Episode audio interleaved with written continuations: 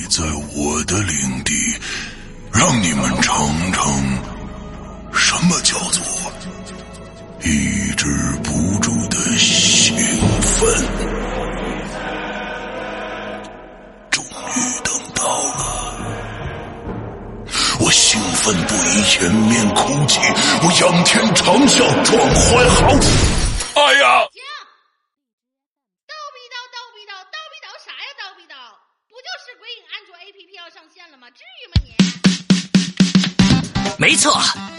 夜盼的鬼影安卓 APP 终于要上线啦！全新界面设计，全新会员分类管理模式，全新施阳曼尼购买系统，全新自定义清单功能，让你全情投入到鬼影人间为你营造的全新氛围中去。你喜欢惊悚刺激吗？你喜欢烧脑悬疑吗？你喜欢主播的私密聊天吗？你喜欢鬼友的灵异经历吗？那就赶紧来下载吧！二零一九年二月五日大年初一，鬼影人间安卓 APP 正式上线。百度应用市场、腾讯应用宝、三六零手机助手、小米应用商店等主流应用商城搜索“鬼影人间”或关注“鬼影人间”新浪微博置顶，扫描二维码即可下载哦。二零一九，让我们听点好听的故事吧。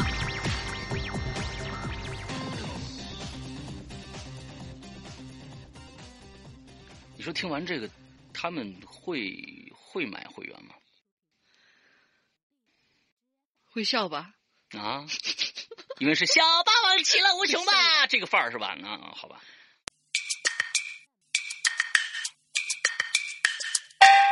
迷迷糊糊又混了一天儿，一本正经的扯着闲篇儿。听说那边又拆了一片儿，突然发现又要过年了。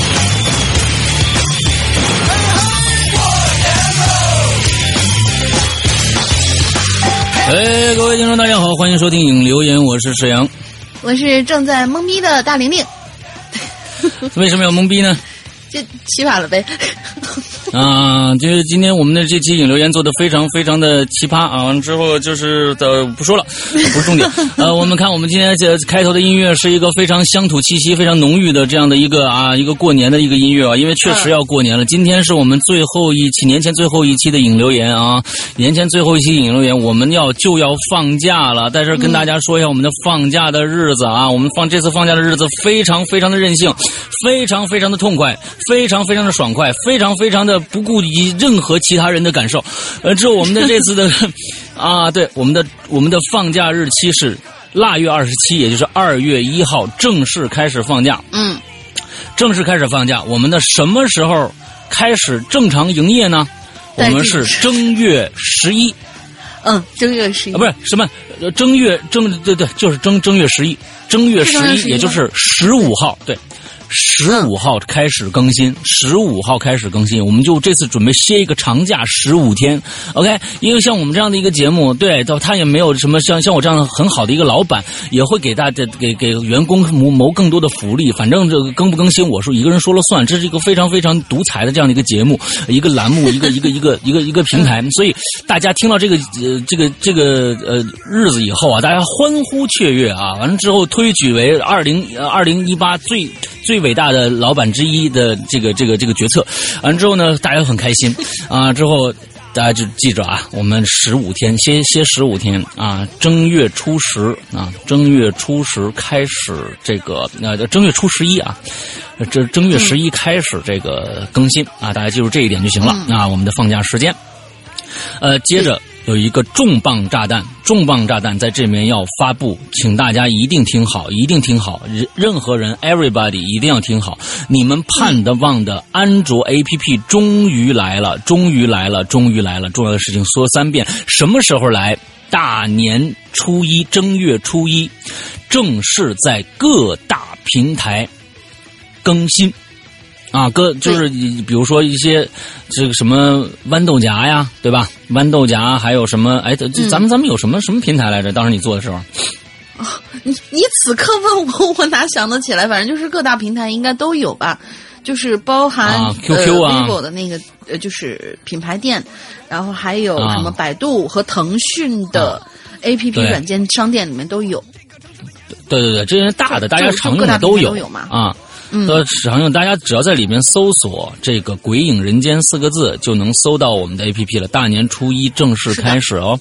那么，呃，也在这里边说一下，那呃，这个安卓用户的这个会员时代终于正式来临了。而在在这边跟大家说一下，就是说，请大家如果安卓用户呃想用这个我们的呃这个会员制的话，等了很长时间的话，请赶紧去下载并成为会员，因为我们现在在未来的一个月内，我们是不会把一些我们本应该打上。这个这个接口的一些一些节目去取消它的权限的，也就是说，大家其实能够从去年五月份的会员内的一些一些故事节目，一直能听到现在。再过一个月以后，我可能会把去年五月份一直到现在的该打该打节节点的那些节目全部打上节点，也就是说，很多节目，比如说，比如说《长安十二时辰》四部四部曲，比如说《河神》嗯这些特别精彩的故事，大家都听不到了。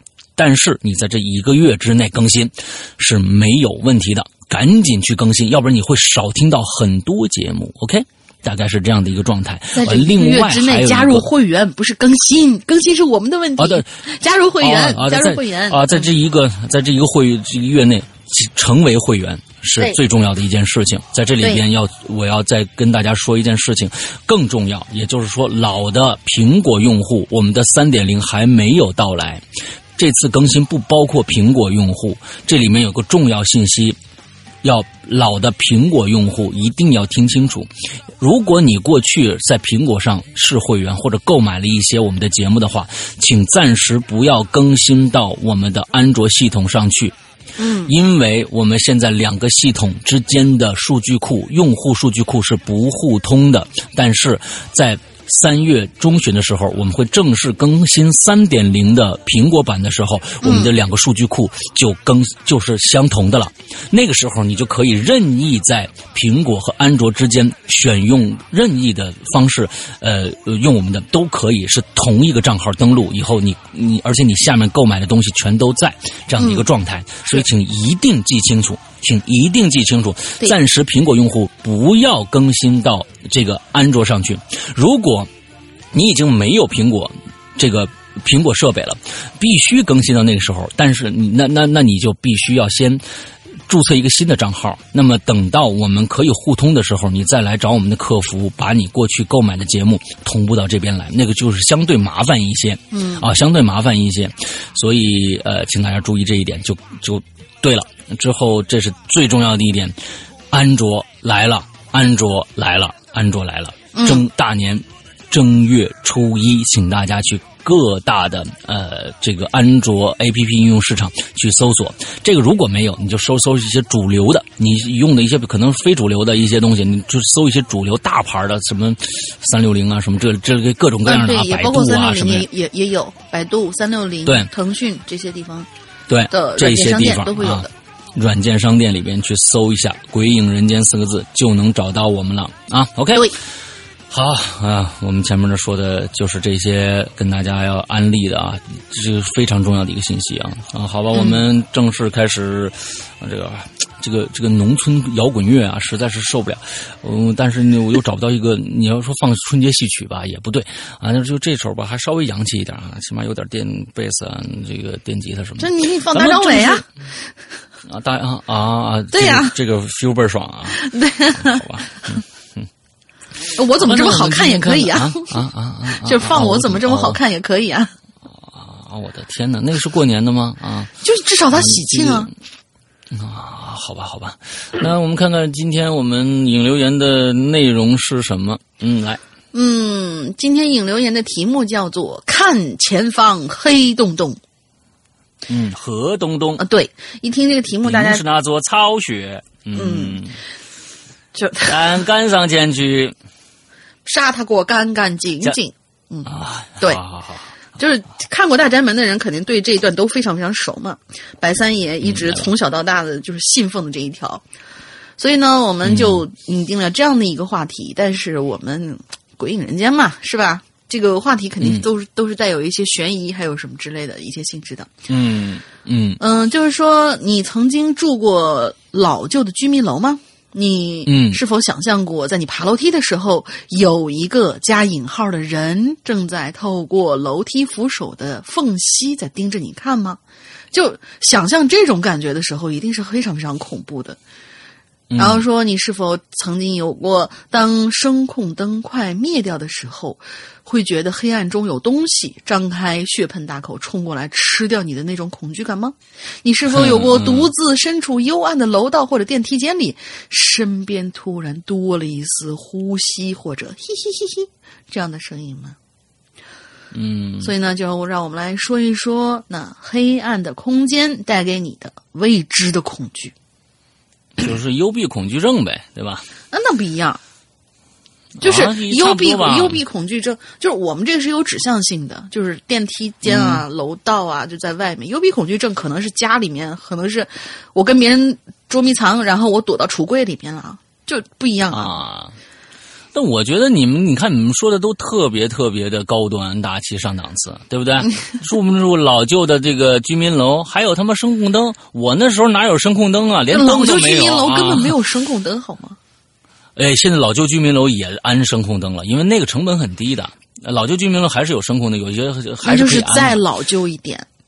我那时候都没有发发明出来这个东西，我们那时候还没有电梯，你你明白吗？啊，就是在中国的普遍的地方、没有电梯这个这个东西，哪有什么电梯呀、直上直下的，还还就一楼道盘着上去，完了之后破旧的楼道没有声控灯，连灯都没有。我跟你说，灯泡早就坏了，没人修。我们那个年代，啊，你这这这这你还灯还那什么呢？没没没没戏啊！我们连灯泡都没有。那时候小的时候。那个放学了啊，你你回家，好家伙，你你你你，基本上你像在在那个那个，像我在小小时候在大同那时候嗯四点钟，四点钟天黑了，冬冬天的时候，嗯，四点钟肯定就黑了啊！你你你你五点钟你再回家，嗯已经漆黑一片了。你你你看着走到这个老旧的这样的一个居民楼楼下，往上一看啊，下面是似若隐若现有几个那个那个桃核那么大的那个那个灯泡亮着，啊，那是我们家的灯啊，那时候、对吧？困难时期，对不对？那你就往上冲呗。然后你往上冲，你只能往上冲，你肯定害怕。我那时候这是我的，我一点都不不瞎说，就是我在楼道口，我站半天。第一个看看等人有没有人回来，嗯，第二个在酝酿自己的勇气，冲进去。怎么冲进去？大叫着冲进去啊！所以现在现在好嗓子都是那样那时候练出来的是吧？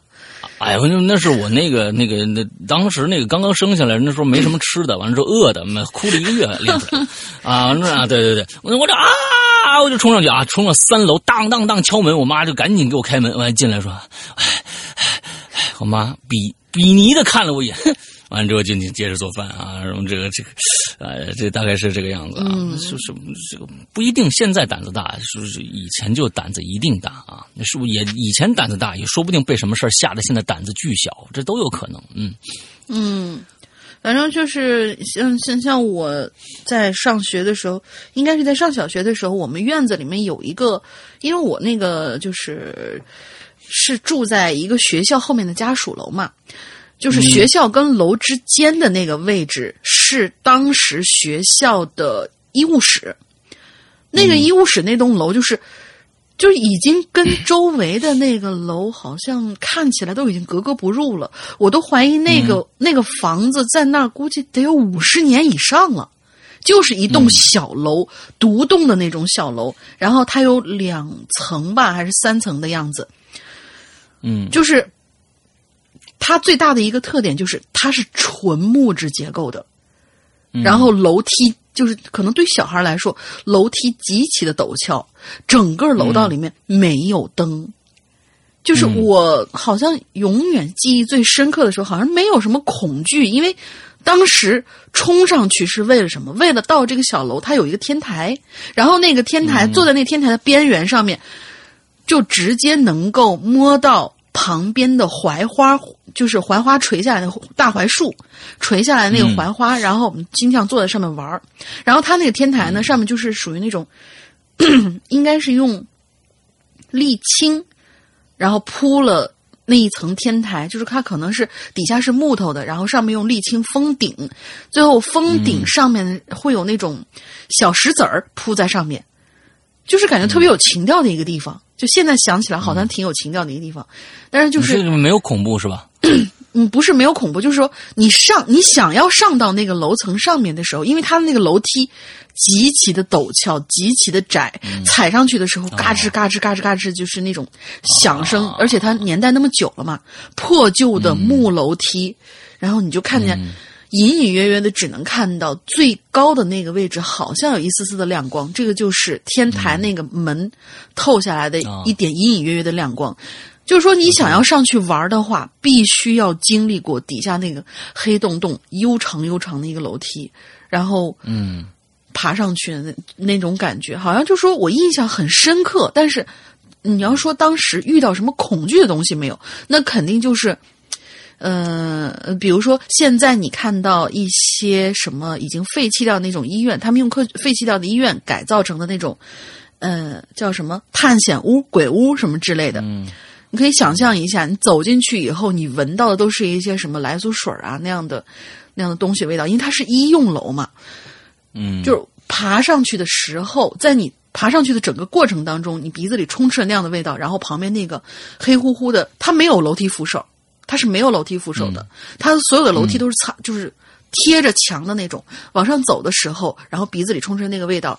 呃，脚底下是嘎吱嘎吱嘎吱的声声音，然后眼前是黑乎乎的一片，哪怕只是两三层楼，爬上去的时候，其实整个那个过程也是挺那个的，就是未知的那种那种感觉，嗯嗯嗯。那楼现在早就拆了，没意思。嗯，好了。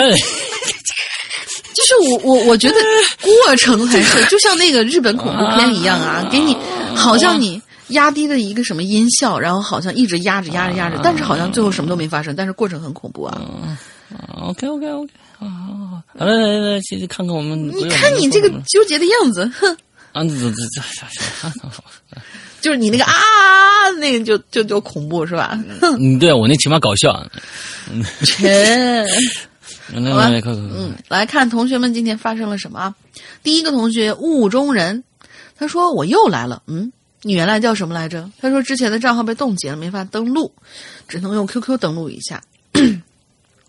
关于楼梯黑洞洞、黑洞洞的那种恐怖，我还是深有体会的。故事同样是发生在小时候住过的红砖楼房里。九几年的时候，灯的质量不是很好，坏掉以后很久都不会有人来修。我们家住三层，我的好朋友莎莎住在五楼。于是我经常上楼去找她，因为她家双亲，她家的双亲上班都很忙，每天呢都很晚才回家做饭，所以在他们回来之前的时间都是属于我们的。但是每次去她家呀，我都要做足了心理准备，因为在老旧而闭塞的那种楼梯间里，他家还有楼上，呃，他家还有楼上的灯总是不亮，他家里也不亮灯吗？为什么？莎莎本人也很害怕，她的父母为了不吓着孩子，自己掏钱维修过很多次。然而要不了多久，不知道为什么那个灯就又坏了。哦，六楼住着很古怪的一户人家，女主人经常出差不回家，男主人则是一脸的抑郁之色。他们的儿子一回家就闭门不出，搬来几年却从来没有跟我们那些小伙伴一起来往过。莎莎说了，在深夜的时候，她总会被自己头顶上的怪声惊醒。楼上屡屡传来拖动家具的沉闷声音和小孩哭泣的声音。我们其实都挺同情楼上的小哥哥的，认为他一定被父母教训了。那一天，我又一次上楼找莎莎玩，当时已经六点多了。我走到四楼，这脚步啊就不自觉的停下来了，往上头看了一眼。五楼的平台好歹被四楼橘色的光线晕染，还能看到轮廓，但是再往上，就是深沉的一片黑，仿佛那就是一个空房间，没有人居住一样。我瑟缩着往五楼上头蹭，尽管待在有光线的范围里，伸手重呃，尽量待在有光线的范围里，伸出手来重重的敲了几下门，接着就听见屋里面传来突突突突拖鞋的声音。莎莎在门口问了一声：“谁呀？”我站在猫眼能看到的位置，向他招招手，门就开了。我迅速溜进他家，然后火速关门。我开始无数次的抱怨他家的那个黑暗的楼道，然后就被他嘲笑了。他说：“又不是你一个人在那儿，你怕什么？楼上那小哥哥刚刚也回家了。”哎呦我操！他完全没意识啊，身后有个人。然后我就我就愣了，我说：“刚刚我后面有人吗？”我愣了一下。当时我背对着楼道，又紧张的快要耳鸣了，根本没有留意过。但是这件插曲我并没有放在心上。那之后的一个周末，六楼的住户搬走了，我跟莎莎跑去围观，发现男主人和女主人面无表情的随着搬家公司离开，并没有看到那个小男孩。我还在想近，我还想近距离的看看这个倒霉的小哥哥呢，于是就询问守门的大爷。大爷却很不认同的看着我们说：“我们认错人了。”然后就离开了。时过境迁，我和莎莎也分别从这里搬走了。在一次父母谈起儿时旧居的时候，母亲回忆说，一楼的邻居总是说我们这栋六楼是很不祥的，因为那一年三口搬来的前几呃那一家三口搬来的前几年，那屋吊死过一个男的，房子就空下了。之后，围绕在六楼附近的楼道上，原本好好的灯，经常就不亮，怎么修都会出问题。嗯，在他们搬到那屋里的第二年，他们上小学的儿子就死了。从那以后，男人就郁郁寡欢，女人也不经常回家。Oh my god！听到这里，我的鸡皮疙瘩瞬间就起了一身。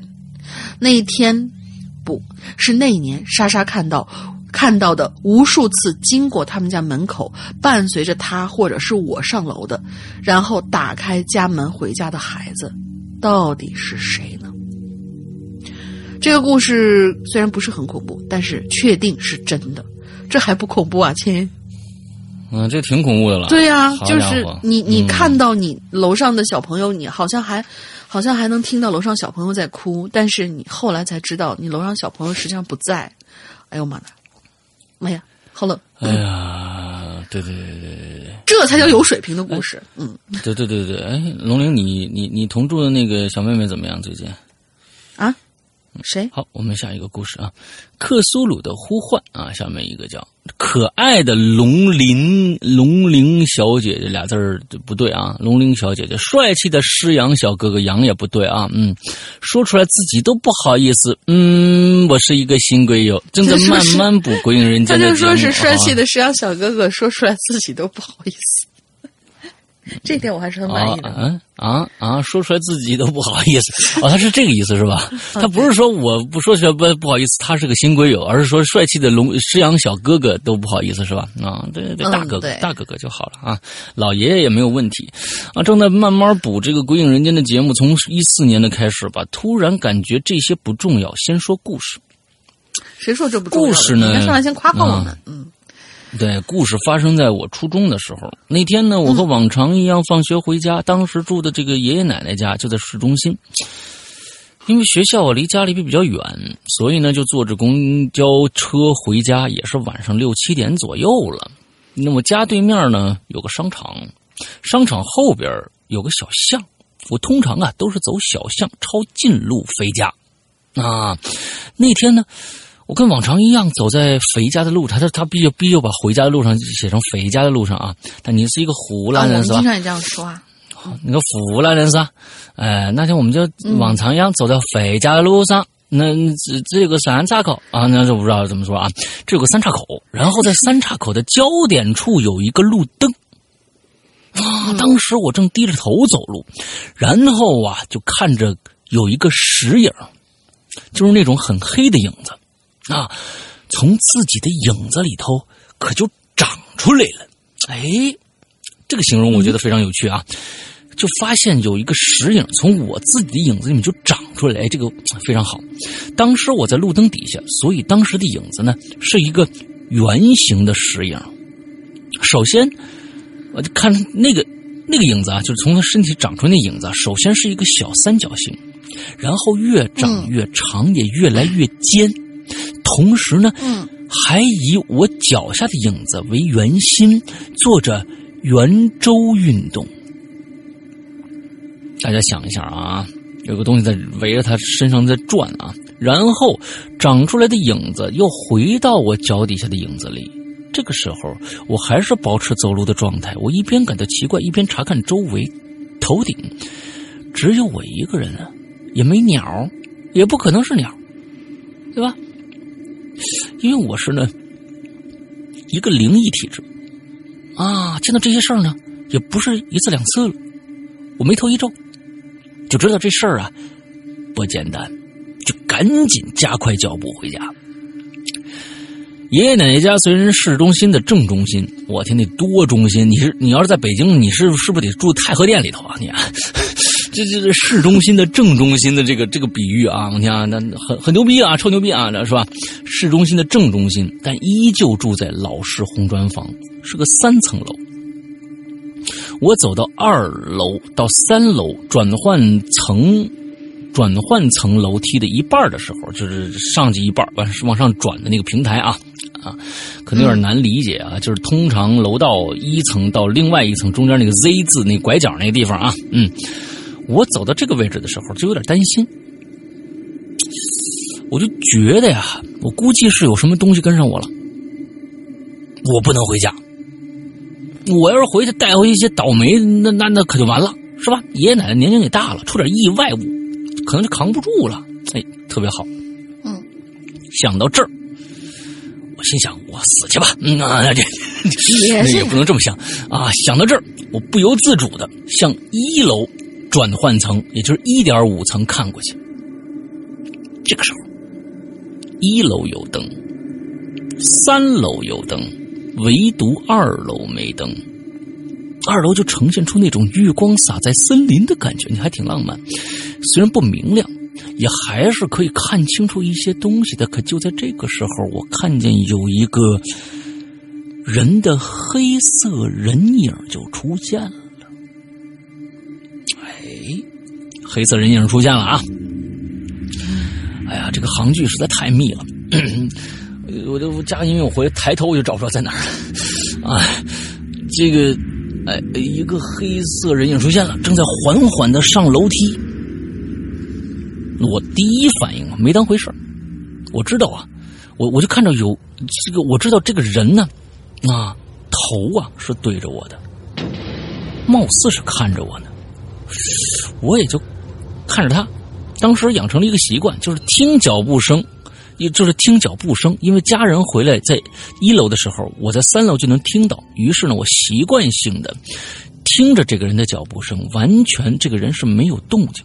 我当时以为这人是贼呢，因为我想起了《武林外传》的白展堂，有一集是说他轻功了得，走路没声，所以呢，我就联想了一下。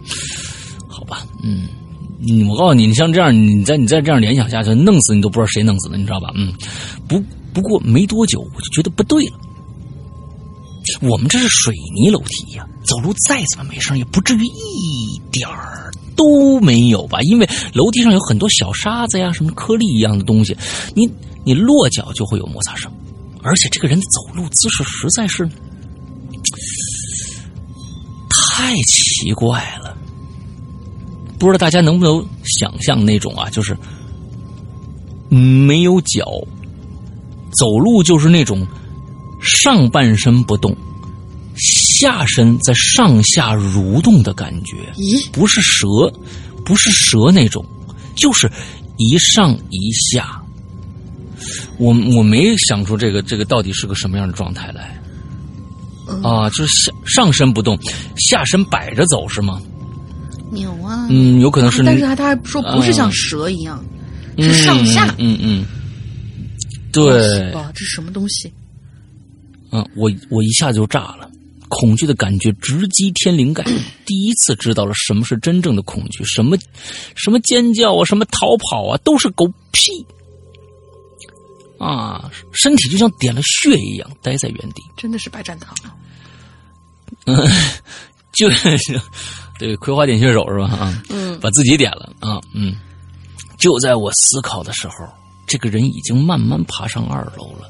我记得我以前看过，人在愤怒的情况下，三味真火会暂时变旺，以此保护自己。我天哪，你这研究的还挺透彻啊，还三味真火呢！我当时啊，就是恐惧变成了愤怒，瞪了那个黑影一眼，他突然就停住了，然后。头没动，身体一百八十度转向下楼。虽然我看不见他的脸，因为那是个巨大的人黑色人影，可是我真的感觉他笑了。嗯，那种我我还回来的那种，我还会回来的我还会回来的微笑，那是施瓦辛格的微笑是吧？而且下楼的时候还是那个动作，上下蠕动。我看见了他的眼睛。是两个发着青色光芒、大小如同绿豆大小的两个点儿。我一开始没注意到，下楼的时候呢，就发现有两个绿点儿在晃动。耗子精吗？不不不不，我我我我我总觉得你是见着那谁了。第一次留言这么长，真是对不起。为什么对不起？其实第二次节日故事打了三回都被手抖取消了，气得我啊不发了，因为很长。为什么手抖取消了呢？再次表达对两位的爱啊啊啊啊啊！你为什么还有还有那个叉叉哦哦的声音发出来呢？这个这个东西，他可能跟你一样，是啊就冲回家里了，对吧？啊，OK，好吧，好吧，好吧，好吧。就他他挺挺奇幻的，我觉得他形容的这种状态，是我们这么多鬼故事当中第一次感觉到这个。什么什么飘上来的人影不是飘，扭的上来的也不是扭的，它是上下蠕动，上下蠕动。嗯，我靠，这这个这个东西，我是我是一直没有在在脑海里建立一个一个一个正常的一个一个构建啊。啊，我也不知道这个是这这，而且而且是一个。怎么说？嗯，呃，他脑这这这个脸上还有两个绿豆大绿豆大就这样的一个一个斑点儿。我天，我这这这东西，然后看着他，就就是蛇吗？就然后看着他，就抬起头来看着他，最后决定要下楼的时候是头没动，身子转了一百八十度，还是那样咕叽咕叽咕叽咕叽的那样往下走，然后还咕叽还行，还。笑笑了一下，我是什么状态呀？这是一种，就果然是我也是觉得这这个还还蛮蛮蛮蛮恐怖的啊！想起来是蛮，但是就是想构建不出他应该有的那个那个那个那个什么，就是我我总觉得他碰是不是碰着伊利丹了？你知道吧？嗯，谁是伊利丹？啊啊！伊利丹不知道啊？魔兽世界啊？嗯，魔兽世界伊利丹不是俩俩俩绿绿豆大小的两个发着青光的那个那个眼睛吗？啊？啊，嗯，对，好吧，来下一玩过的都知道，不，没玩过，嗯。前两个故事都挺过瘾的啊，看看第三个同学啊，我们的填坑王君宇，嗯。首先，他说：“首先，真是抱歉，上一次闲班出现那么多错别字。嘿嘿，你也知道，有的时候觉得语句不太好，我就重新调整句子，结果经常挪来挪去，造成了很多多字或者少字。不过这么部分，我一般会检查两三遍才发上来。这是番外哦，这是番外哦。嗯，对，嗯，值得表扬。这是番外哦，有一点点口味小众，主播读的时候可能吧会。”就是稍稍看一下是不是合适，我没看啊，我没看，因为我觉得君宇的这个稿子基本上都差不多是合适的，我就没看。嗯嗯，试试看吧。二零一八年十二月十三日凌晨一点十分。嗯，我们家是没有任何实体的钟表的，能这么具体的知道时间，是因为我坐在电脑跟前嘛。这个屏幕上的文本呢，有一。段，嗯，有一段段关键问题的记录，我不清楚我能不能把它拼凑成一个真相，也许会是一个恐怖的真相。我很清楚，当我现在开始叙述这样一件事儿的时候，很多人都会对真实性嗤之以鼻，他们并不会理解我是被怎样的恐惧感包围着，他们会用科学和理性的角度去分析看到的一切事物，因为我曾经就是这群。这群唯物主义者当中的一员，不过我的信念现在已经遭受到了毁灭性的打击。嗯哎，真是该死啊！本来一直觉得日本行没有什么感到可感到害怕的事情，可现在我已经被这个疯狂的念头折磨一晚上了。在午夜之前，我正在折整理之前的故事篇章，并与我的兄弟闲聊。我兄弟知道我对鬼怪的态度很不屑，所以他偶尔会跟我聊一些鬼啊神儿的话题，比如说问我敢不敢住在鬼屋啊，要不要去什么如月车站看看呢？啊，今天，当我们在聊到日本那次见闻的时候，他忽忽然就问我了：“青木原树海就在富士山脚，你当时怎么没去看看呢？”我说：“你这是你这是亲兄弟吗？就是分分钟不想让你、不想让你再回来啊！因为住鬼屋很容易就出不来了嘛，去如月车站可很可能就走到平行空间了嘛，然后到嗯就是青木园，然后就就就那个了嘛。你是亲兄弟吗？” 我忽然就感到不安，仿佛有一种异样的感觉敲击着我的心脏，像是在提醒我一个邪恶而又恐怖的线索。也许这些线索本不该被提及，却在这个时候意外的打开了。而启动这个恐怖的多米诺的关键词就是青木园。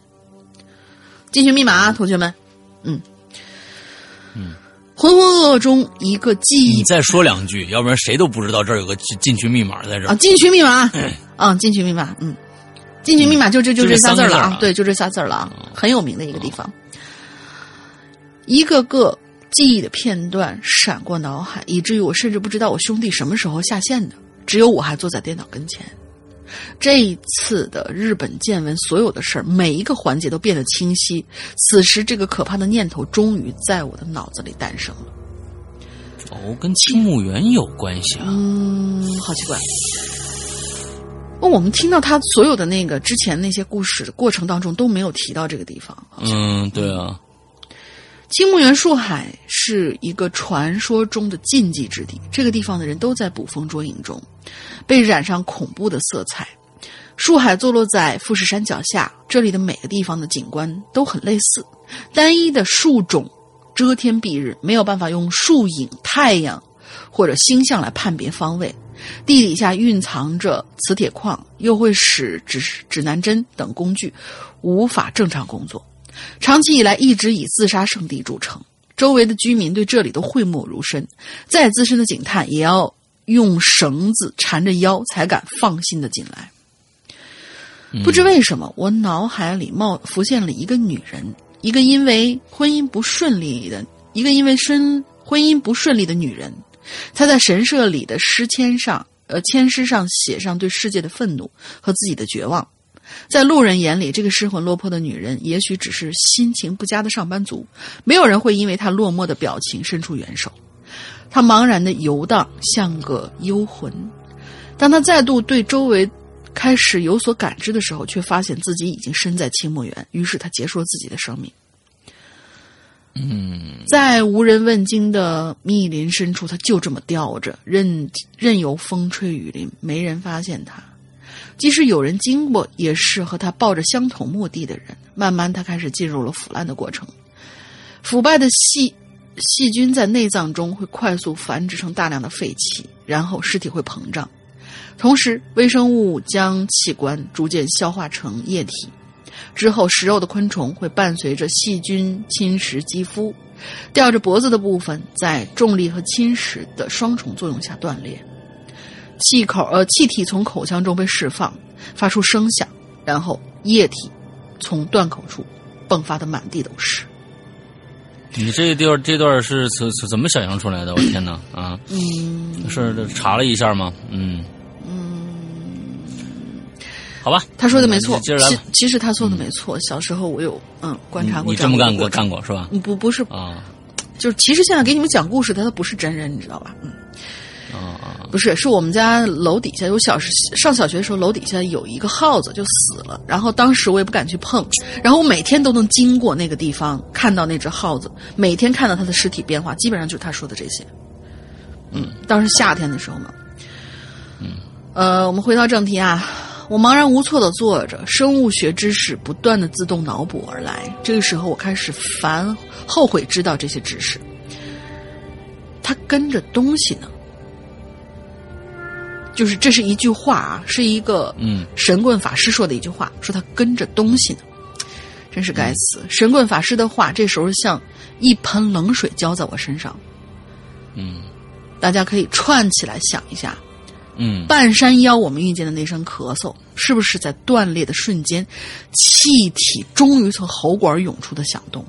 而我踩到的黏腻物，会不会是刚好，呃，是断裂后流出的液体？所以我们看到了无头铠甲是一种预示。所以在我半夜床边哭诉，呃，有一个女人在我半夜在我床边哭诉，是想告诉我们什么事情？所以我在浴室看到钟摆一样撞击玻璃，难道真的是节目里女主播说的，这是一个女人上了吊？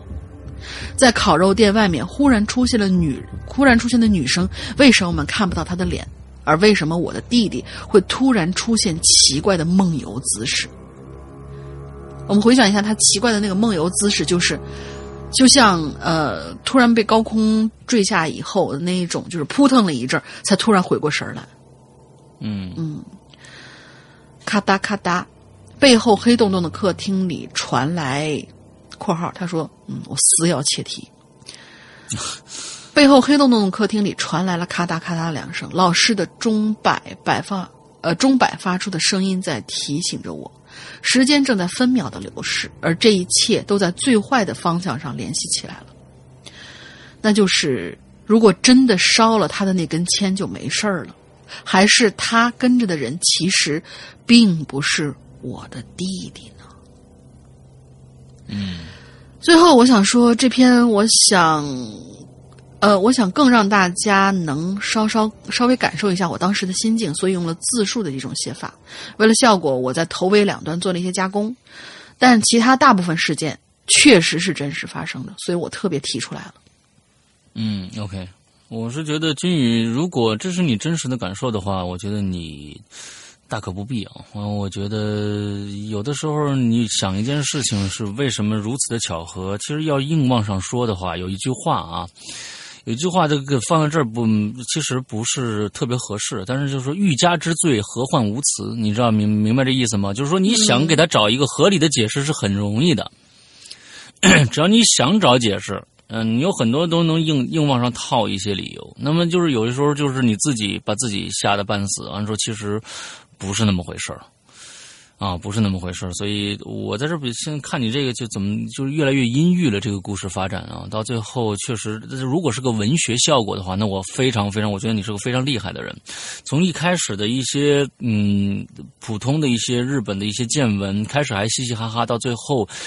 我觉得你这几张故事连起来真的是很好的一个一个小说了，短篇小说的感觉了。对啊，就是从从开始很明亮，一直往越往黑暗走，越往黑暗走，就是这样的一个状态。我觉得你你要专门是这么写的话，我觉得没什么问题。我也相信这些都是都是真实的。但是如果你真的是现在陷入了一个恐怖的这样的一个 你个人的心理当中，我觉得你要赶紧拔出来，赶紧拔出来。对啊。OK，嗯，那我们接下来羞涩君啊，羞涩君，哎，这个好像是新朋友吧？不是啊，已经留过好几期了，啊？而且还投稿过我们的《在人间》，但是因为他太羞涩了，我估计他上《在人间》的话会，嗯、会会紧张的说不出话来。嗯，然后他就开始羞涩君，连羞涩君都来给我们投投稿了。你们你们有有一些这个前几天有有有一个嗯鬼友来问我，哎，你们《鬼影在人间》是不是不更新了？我说更新啊，啊，他说。嗯，你不更新，你你跟我们说一说。我说更新啊，啊，就说跟你说一说你要干嘛？你是要接管这个故事吗？呃，接管这个栏目吗？啊就是说，是这样子的啊，我们这个不像是普通的一些一些呃，就是说，嗯，我们是采访了鬼友的真实的灵异灵异经验。这个东西其实不是那么好碰着的。你要说怎么还不更新，那你来一个，对吧？嗯这个东西不是人人都有的，就算人人有，也不是每个人都想说的。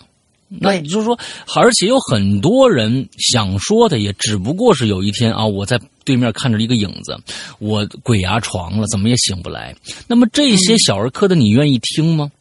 有，当然有这些，有很多投稿确实是稍简单了一些那个故事，而且表达可能各种表述也可能不符合我们节目的要求啊。完了之后，所以这些。那如果拿上来，到时候你是会又又是不是又会拿另外一个？你们现在节目质量是不是越来越差了？啊，所以你们就是没得听要骂，听听完了不满，就是他不喜欢他也要骂，就是我我们已经对对对对对，不知道该怎么做了，你知道吗？有一些啊，我我那就不更呗。我我找不到好的题材，那我就不更了。其实我也我这个节目，其实你到到后来，其实挺腹黑的一个节目，拿别人的痛苦来说事儿啊。其实是是是不是这样子？你你你你是不是你你自己想一下？如果你有恐怖经历，你认为很恐怖的话，那对于你来说，你是一个过后后怕的事儿，还是过后我操你再来再来让我看看啊？你肯定是后怕嘛，你肯定会觉得很恐怖，不想再遇到嘛。所以那其实是用别人的痛苦来娱乐大家。的，嗯，别的那儿怎么还不更新？还不更新？不更新，你自己去去去鬼屋待一晚上试试看，你肯定不会干这个事儿，所以你就不要再催。这样说这种话的人，找你们附近最著名的一个鬼屋，在一待一晚上，把所有的过程记录下来，然后你遇到的和你当时的心境，然后你来上我们的节目，你绝对会火的，真的。好，你这样挺好的啊！对对对对对对，所以真的，我们这个节目不是。啊，每周必更，大家那个什么，我们也不是说我们用这样的一个节目，就是说想想想怎么说那种就是炒作各种，我们假的我们要找人。你现在很多过去那些灵异，像台湾、香港那些灵的，都是炒作出来的，根本没那个事儿，是找演员来演出来的。我们不想啊，嗯，我们不想做这种企划呀，假的企划呀。我们就算是找真实的人来说人家真实的感受，还一帮黑黑的人在说，你反正都是假的，胡说八道或者什么，你们就是。是怎么着？那你来个真的呀，对不对？就每次听到这种话很生气。就是就是我们不想这样这这样去做，所以我们找的都是基基本上都是真是全都是呃鬼友的真实感受、真实的东西。那这个东西可不就是可可不是每个星期都有了啊？这东西都是尖儿货来的啊！尖儿货哪能那那么普遍的满大街都是啊？对不对？要不然你们就更不珍惜了。等着吧，嗯，好，下一个秋色君，咱们接着来，嗯。山哥、龙玲姐好，我是羞涩君，没赶上上一次的留言，这一次给你们补一个新年快乐，谢谢。在显话题中的留言上。大玲玲说：“很期待我在山，呃，是很期待我的《山海经图鉴》哦。”我想起来了，嗯，听到后非常非常开心呢。其实那是我之前的毕业项目，我都已经毕业半年多了，已经完成了呢。如果石阳哥和龙玲姐对这个感兴趣的话，也方便给我个邮寄地址，我送一些自己做的神怪周边。我操，真真的有吗？真的有吗？你不用送啊，我觉得你那个说不定咱们就可以合作来做我们的衍生品了。对对对对对。然后我们那我们自己。的潮牌的东西啊，呃，那个你你哎，修策军是给咱们那个什么是吧？呃，这个留过留过留过东西是吧？嗯，邮箱，我们那个就是邮箱是吧？你你有一些东西的话，你可以先拍个照片，然后发到我们邮箱里面，然后我们也许可以是吧？其实我们以后对我们就可以真。可以合作起来啊！听到这个啊，给我们邮箱发一些你的作品的照片，先发照片就好，先发照片就好啊。嗯，先不用那什么，哎，嗯，完了当做是几年来。来听鬼影没买会员的一点小心意吧。如果老大认可，也可以。哎，你看这个做一下产品，人家自己说了，挺好。哎，你先，你你先，你先发跟我们联系啊。完了之后呢，现在呢，以前可能是对这么多年了没有加会员，那可能是因为一直用安卓，没有办法。但现在我们安卓来了呀，你再不加会员，那可是你的问题了啊。嗯，哎，哎，又废话了半天，入正题了啊。这次呢，是我小学四年级的一次经历，应该也算是我的。应该，应该也算是我的经历吧。嗯，因为我从小就是那种放养型的孩子，到了假期呢，父母都不顾不会管，真的是可以按照自己的兴趣随心所欲。那一年的暑假呢，我跟以往一样，在老家屁颠屁颠的，和自己差不多大的孩子是漫山遍野的跑啊，什么山鸡呀、河虾、河鱼呀，各种菜地果园一顿猛偷啊。那个山鸡能偷吗？那山鸡叫打猎，你明白吗？啊，嗯。我记得那个很很清楚，是在八月十七号晚上，哥几个相约在村口的大榕树下集合，准备上山采果子。当时村口啥村口啥的都是没灯的，啊，因为老家比较偏，所以当年呢很多设施啊都没普及。我们每个人呢拿着那种旧式的铝色大手电。啊，就是银银色的呗啊，那那就是那种啊，对，光还是那种黄的那种，嗯，呃，光还是那种黄的那种，比我大三岁的小 H 啊，是当时的孩子王。其实当时我特别不爽他，就仗自己大几岁调戏我，我们调戏我小姑。你小姑多大呀？好家伙，你们这几个孩子，这这小黄口还挺重的，调戏小姑，小姑娘还是什么？小姑呃，她是我小小姑吧，所以肯定不是小姑娘。但是有些孩子，但是有些孩子他真的只是辈儿大，嗯，哦，岁数小。啊，小黄呢，可能觉得有女生在，想逞个英雄吧，于是，在去采果子的路上呢，提出了去驼背山采果子。嗯，啊，咱们附近有个叫驼背山的，我小姑就说了啊，你哦，你看你们小姑，你小姑看来是岁数并不大啊，应该跟你们差不多。你看您就是辈儿大。那啊，那边不太好吧？啊，大人们都不让去，说那边都是葬着很多仙人的。啊，小黄就说：“嗨。”你说那边那个鸡石果呀，鸡石果其实就是番石榴啊，那番石榴特别多。你之前你跟我老爸赶牛的时候，我们路过我就看着了，而且咱咱们这么多男的，而且又是小孩儿，怕什么呀？嗯，可是啊，小姑还犹豫啊，我就在旁边打断了。哎，这这男孩女孩男孩吧？嗯，哎，我我也觉得，嗯嗯。哎，他是羞涩君是吧？他应该是这样的。哎，我，我也觉得没什么吧，就去采个果子而已，又不是对着撒尿。不是什么？你这话讨论到底是什么意思？是你这个不是羞涩君，你是怂君啊！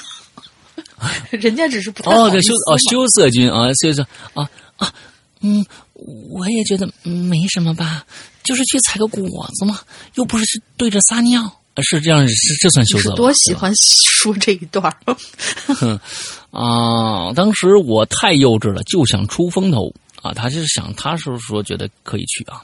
嗯，他又讨论了一下，具体我具体是啥我也忘了。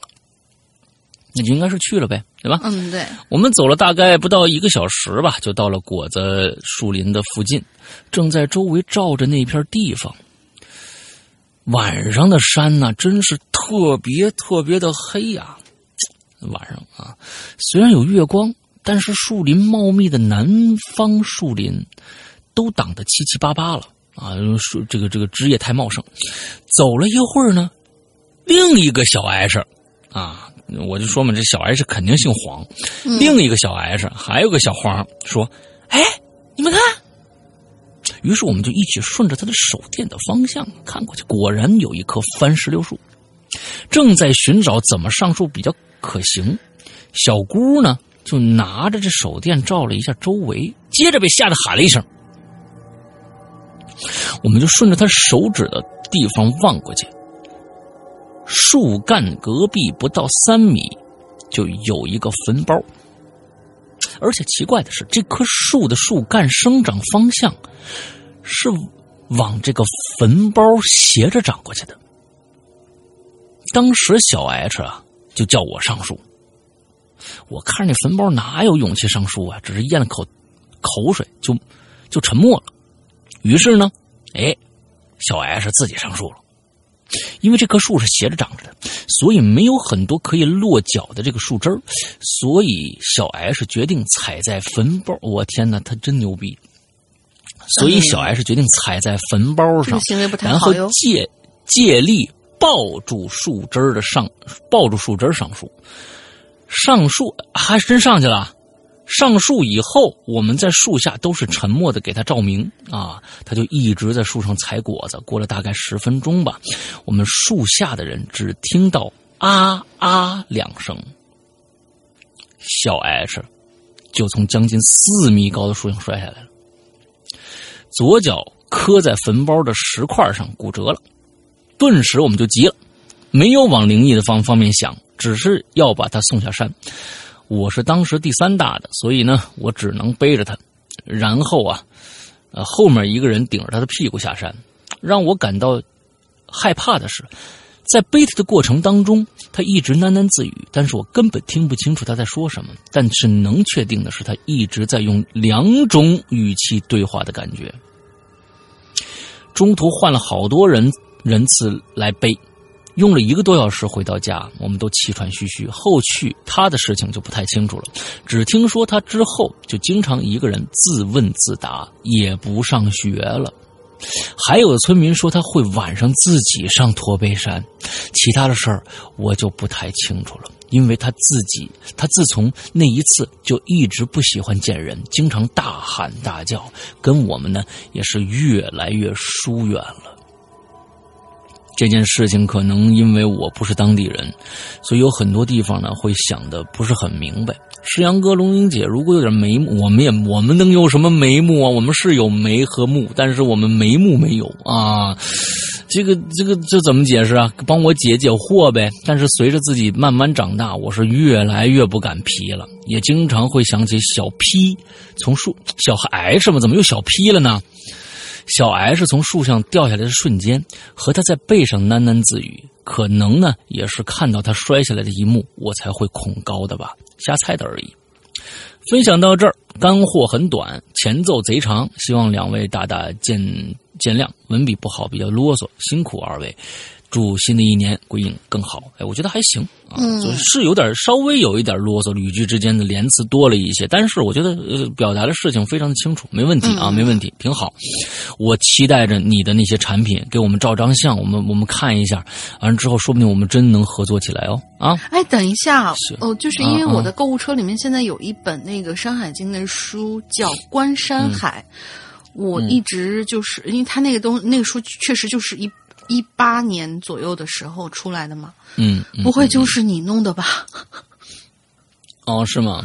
嗯，对啊，嗯，好吧，那我们在邮件里面，我们邮件里边或者你邮件里面加一个微信都可以啊，加一个微信都可以，你可以留下你们的微信，你的微信给我们，完了之后我们我们加一下，完了之后咱们微信里面聊也可以啊啊。嗯嗯嗯。好，下一个，下一位同学赵曙晨，山哥、龙鳞妹纸，你们好。上次话题有幸没读到，高兴的睡不着觉啊，连做梦都想笑。呵呵，别说我没出息，毕竟我就是个挺容易满足的人嘛。看到这期话题，太容易满足了。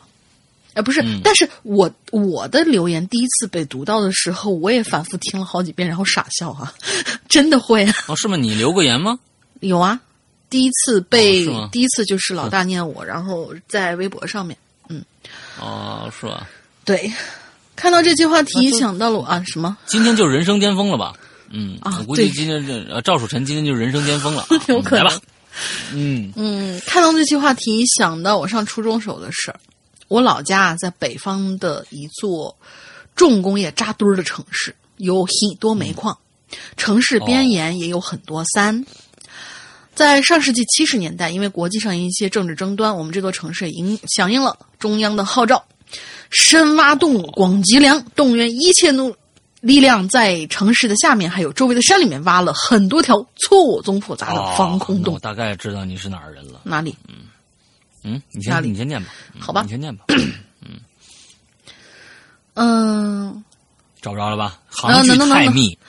还好啦，我这儿都已经大于一倍的航距了，就是我这儿看。后来中美外交破冰，冷战结束了，防空洞也就慢慢荒废了。虽然老一辈儿们嗯经常叮嘱我们不要去那玩儿，但是这些防空洞还是成了我们这些半大小子的探险圣地，就觉得很神奇啊！我现在都觉得防空洞挺神奇的。记得那是在上初一的时候，我跟班里几个要好的同学约好周末到郊区北面的山里头玩儿，也不知道谁提的建议，说是那山底下有个防空洞入口，不如大伙儿一、就是一一块去呗，反正咱们人多，咱们去探险吧。由于当时我们年纪小，天不怕地不怕那段时期，于是这个建议被全票通过了。到了周末一大早，我们五个人就汇合到了一起，赶往目的地。上午十点多才穿过山脚下的棚户区，来到了这个防空洞外。大伙儿呢就各自把各自的装备就拿出来，哇，你们要倒斗啊！你们这是。嗯 虽然只有两把手电筒，但是居然有人带了蜡烛，还点灯，你们居然还点灯，挺懂行情的。嗯，照明的装备不是很多，但是呢，有也总比没有强吧。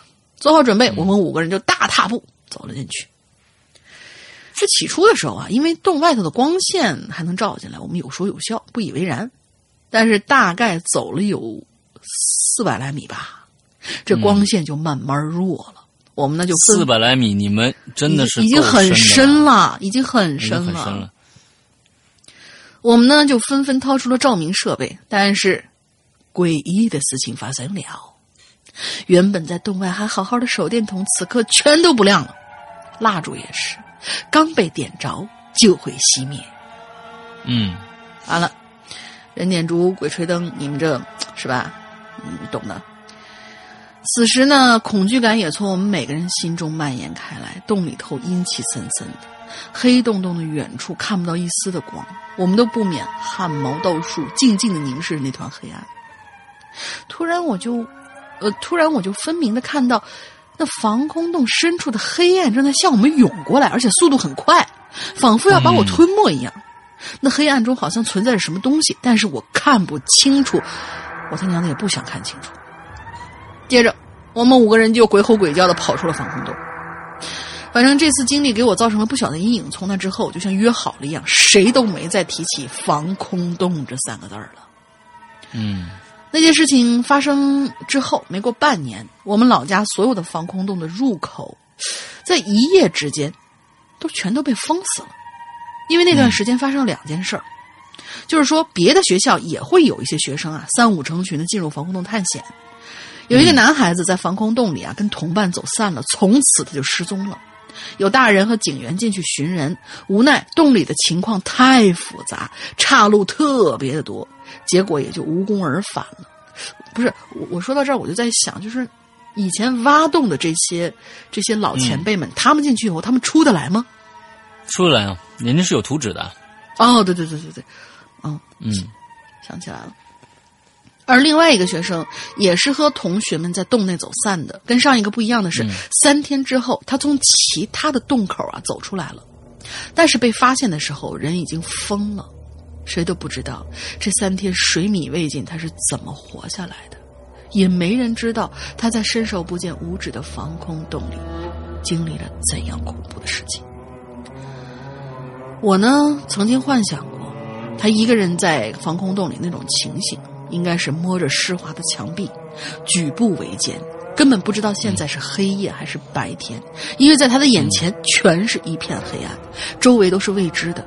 他不知道前方是否还有路，也不知道身后传来的脚步声是不是有人正在跟着他，还是漆黑的防空洞里一直有什么东西在盯着他。可惜他什么都看不到。一次次的呼救，没有人回应；一次次的哭喊，无济于事。恐惧、无助，让他的精神逐渐崩溃了。嗯，这呃，这这个人的经历，也是我，这是个人经历，也是我童年的阴影。最后，还是要祝我们鬼影人间越来越好。两位主播还有幕后的工作人员，大家辛苦了。没有你们每天不辞辛苦的工作，我们也没有这么优秀的节目可以听。以后看到合适的话题，再来留言吧。还在上班，所以是匆匆码字，望上哥见谅，闪人了。嗯，挺好的。我觉得你你说的就就其实还蛮好的，嗯嗯嗯，那个不像匆匆防空洞，防空洞其实现在在基本上现在的孩子基本见不着了，都已经填死了。嗯啊，就是很多地方城市的，呃除非是一些三四线城市可能还会有，但是基本上现在也不让进了。呃，或者改成了一些其他的一些东西，像那个四川也有防空洞，他们不是改成火锅了吗？对吧？那火锅英雄就讲的是四防空洞的，就是防空洞里边开了一个火锅、火锅店嘛，那个电影火锅英雄》对，也也有。但是其实我跟你们说，在当初做做防空洞的时候，因为我小时候这个防空洞实在太正常了，就我经常呢就是我们几个几个几个孩子们，但是真的不敢往往进深走，因为那时候也也也不会再用了，那个那个东西就是一个废弃的洞。但是我记忆最深的时候，其实，在在老人看来，那个地方啊，呃，没有什么危险可言。但是呢，你必须很了解里边会有什么东西。如果你知道里边有什么东西的话，那你不会害怕。但是如果你什么都不知道，完全就是进去探险的，想看看里边什么东西，但是有一些未知的一些东西突然出现的话，你一下子会慌起来的，因为底下毕竟是暗的、亮，那个这个这个没有光的。我们那个防防空洞，我走下去，别说四百米了。怎么可能四百米还还有光亮呢？四百米之前还有光亮，你走一百米就全黑了。对，你一百米、五十米就全黑了，不可能有那么多的光亮的，因为那洞口很小啊。完了之后你往下走，它是开始一个下坡，往一直往下走，一直往下走，再往下很深很深的地方，几差不多得五六十米，最少一百米，完了往再往前走。当你走这种这种东地地方的时候，你首先你进去是为什么？你你是为了受惊吓，还是为了就是看看底下有什么好玩？如果你看什么好玩的话，那你绝对会失望，因为在里边就是土坑，完之后会有什么东西，有一些你意想不到的一些东西出现，因为在那个时候就有它会有一条狭窄的通道往下走，还有一个宽。毕竟你它它是为了你你躲空难嘛，对吧？你你空袭嘛，你躲空袭嘛。嗯，你防空洞就是空袭，完到底边会有个开阔的一个地方，甚至还会有办公室哦，有办公室在里边，有各种各样的门在里边，但是已经很破旧了。当这些残破的东西出现在你的眼前，你用手电筒照过去，你发现这些东西的时候，你会怎么想？其实对于老防空洞人，你就进过去就说：“我操，这这不就以前的那个啊？大家那时候有时候就在这里边，呃，这个这个这个这个这个解手啊，有一些专门有一些排排污的一些东西，嗯，就这么解手。完了之后，这这里面是干嘛干嘛？但是你不知道的话，你推开那个那个那个屋子，你就会看到可能各种老鼠啊，什么这个那的一些动物，而且越深的地方，氧气含量越低，你就会产生幻觉的可能性越高，因为有些其他杂七杂八的气体就进来了。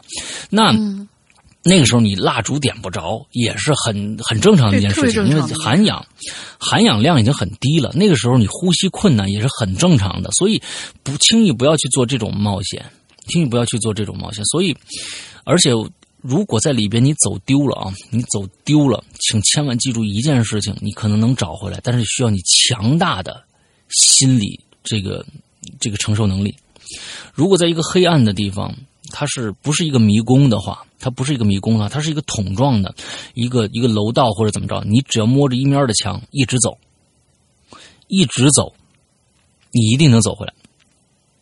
错，摸着一边的墙，摸着一边的墙，你一直往前走，可他拐弯，你就跟着拐弯，一直走。你想想，你是一定会走，会走到出口的，所以千万不要害怕。那个时候需要一个强大的心理在。支撑你才行，我这个我我我没有那么强大，我我所以我不进去啊。但凡你觉得认为你很强大的话，你进去了走丢了又害怕的话，那请你摸着一边的墙一直往前走，他拐弯你就拐弯，一定能走到出口。但是这个时候又回到了，又回到了，就是说为什么要有强大内心？就是回到了我们这次的主题，就是你每摸着墙往前走一步的时候，下一步你是不知道的。你摸的那个墙上，你也不知道会出现什么东西。你拐个弯儿，不知道又会到哪里。人的恐惧感最多，就是人的恐惧其实崩溃在哪里？就是崩溃在未知上面，尤其是黑暗之中的未知。所以刚刚说嘛，你如果是老的那些防空洞的人员，你进去，人家根本不害怕，人知道底下有什么东西。但是对于你来说，完全是全新的。你前面是什么东西？过去那儿就确实死了一只老鼠，你你过去一扒一踩，噗一声，完了之后你一看啊，老鼠哟，这怎么回事啊？谁他妈这么倒霉啊？反正你害怕，那那就没办法了啊。看见一只死老鼠，然后你就站那儿盯着它，是吧？干干巴巴的，麻麻累累的，一点都不圆润，你就上去盘它了。嗯，盘子还行。嗯，好，下一个啊，这是什么？居三覆覆云是什么意思啊？聚散浮云，浮云，干嘛念的那么牙碜？居三浮云啊，他写拼音嘛，没办法。他底下有有写出来，我是聚散浮云啊。啊，那人家很有诗意的一名字，让你念这么牙碜。哎，我觉得聚散浮云非常非常棒啊！你两个名字都写对了。诗阳哥，龙鳞妹纸好，我是聚散浮云。第一次留言说一件我遇到的唯一一件有点诡异的事儿。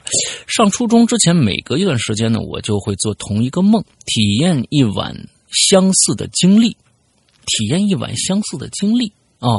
每次做这个梦之前都是没有预兆的，就很正常睡着了。然后呢，不知道什么时候我会。感觉自己醒过来，身体能不能动记不清楚了，能看到天花板和蚊帐，他们离我很近，就好像我的意识贴到了天花板或者是蚊帐上，同时呢，又觉得盖在身上的被子离自己很远。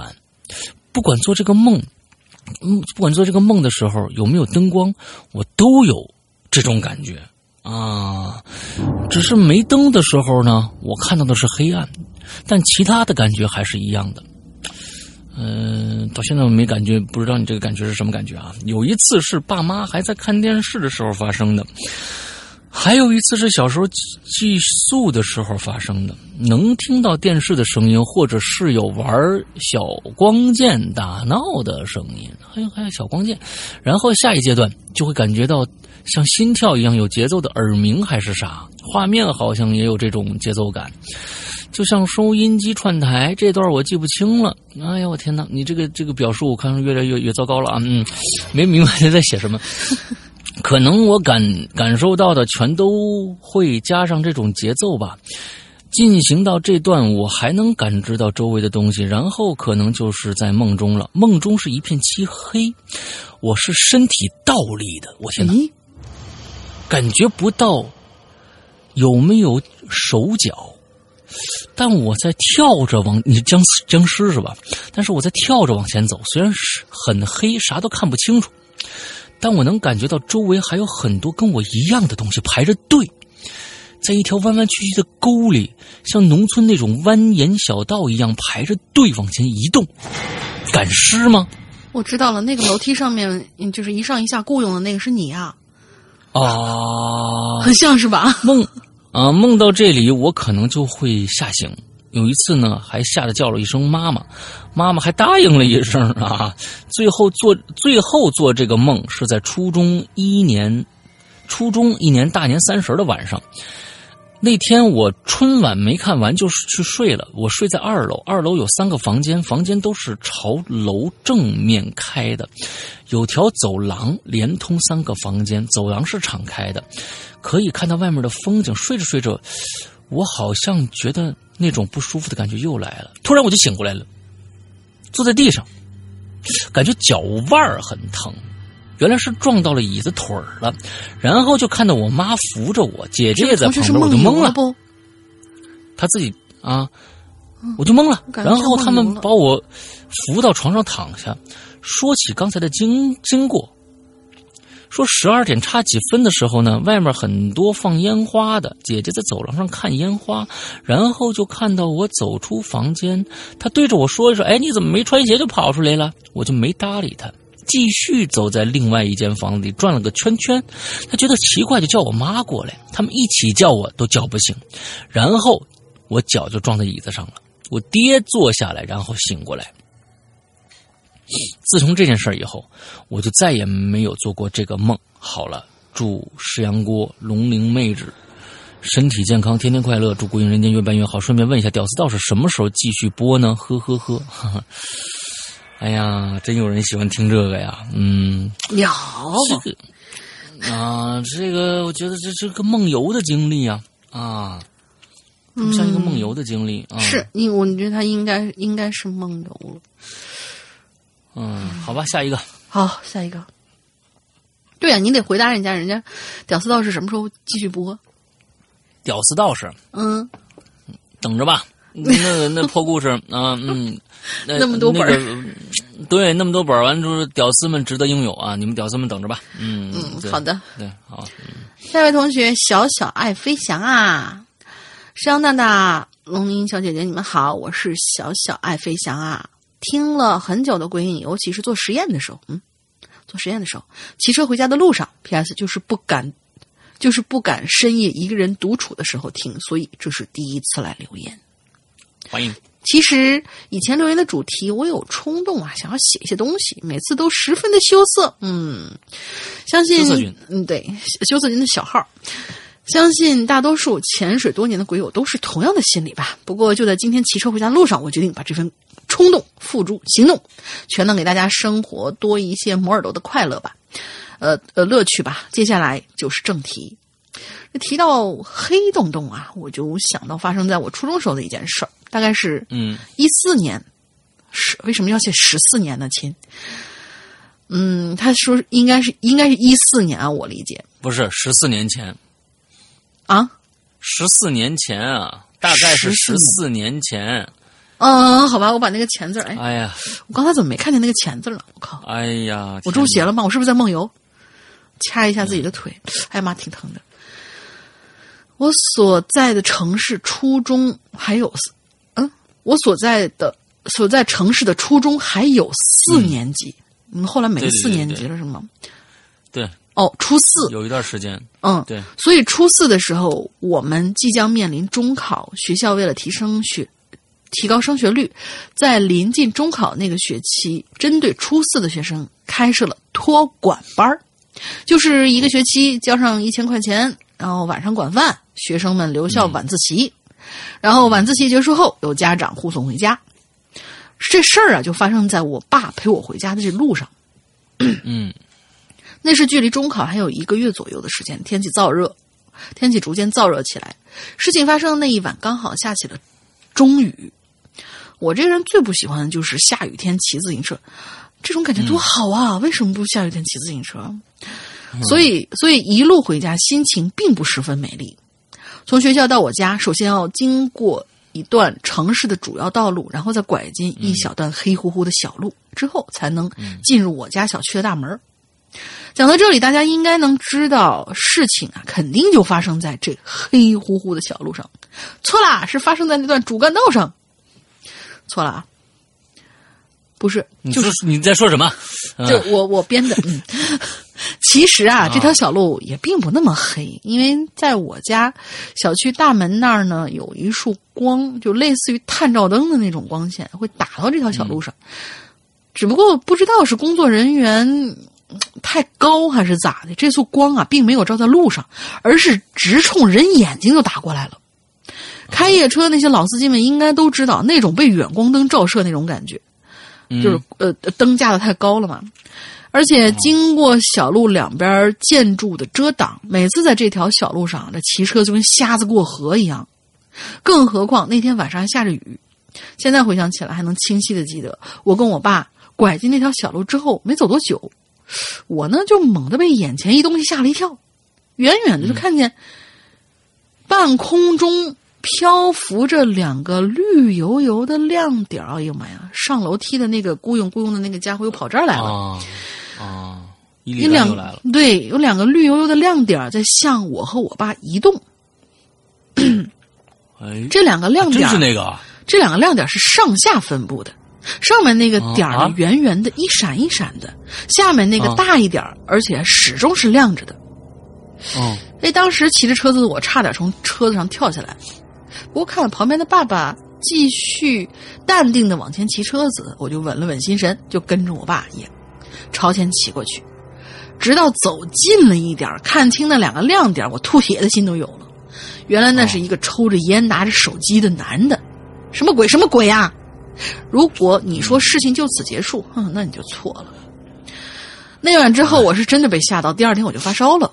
讲到这儿，我要跟大家讲一下我的那种体质哈，它不是像青灯那种，就是能看见啥啥的，我就是单纯的八字软，所以小时候我经常被吓到，就是被这个、嗯、抽烟的哥们儿就吓着了。听我妈说，这个有、呃，这个可以追溯到我一岁的时候。